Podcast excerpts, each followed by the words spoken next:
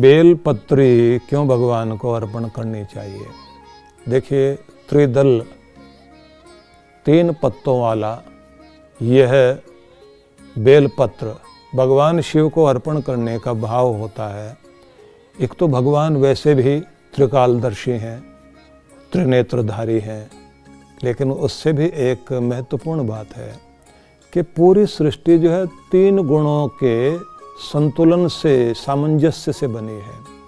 सत्व, रज और तम। तीनों का संतुलन होता है तो सृष्टि चलती है।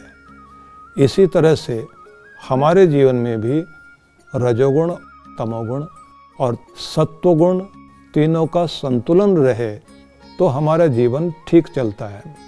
सवेरे का जो समय होता है, वो सात्विकता से भरा हुआ होता है। दोपहर का जो समय है राजसिकता से भरा हुआ है। रात्रि का जो समय है, तामसिकता से भरा हुआ होता है, वो तामसिकता आपको सुलाने की तरफ़ लेकर जाती है। राजसिकता आपको जागृति और कर्मशील बनाने के लिए और संसार के वस्तुओं को प्राप्त करने के लिए आप पुरुषार्थ करते हैं तो रजस गुण के कारण करते हैं।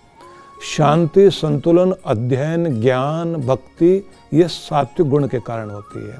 आपका स्वभाव अच्छा रह सके तो आप इस दुनिया में चैन की नींद भी सो सकें अच्छा कमा भी सकें और आपके जीवन में आनंद, शांति और ज्ञान की अभिवृद्धि भी हो तो तीनों की प्राप्ति के लिए आपको बेलपत्र चढ़ाना चाहिए और जीवन को संतुलित बनाए रखने के लिए भी बेलपत्र का अपना महत्व है।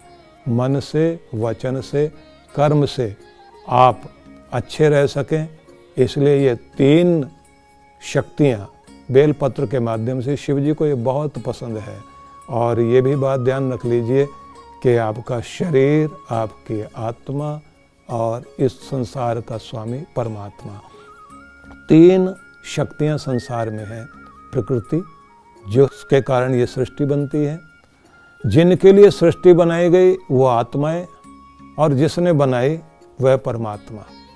और अगर थोड़ा सा और दार्शनिक भाषा में बात करें एक वो जो दिखाई देता है, एक वो जो देखता है, एक वो जिसके कारण दिखाई देता है।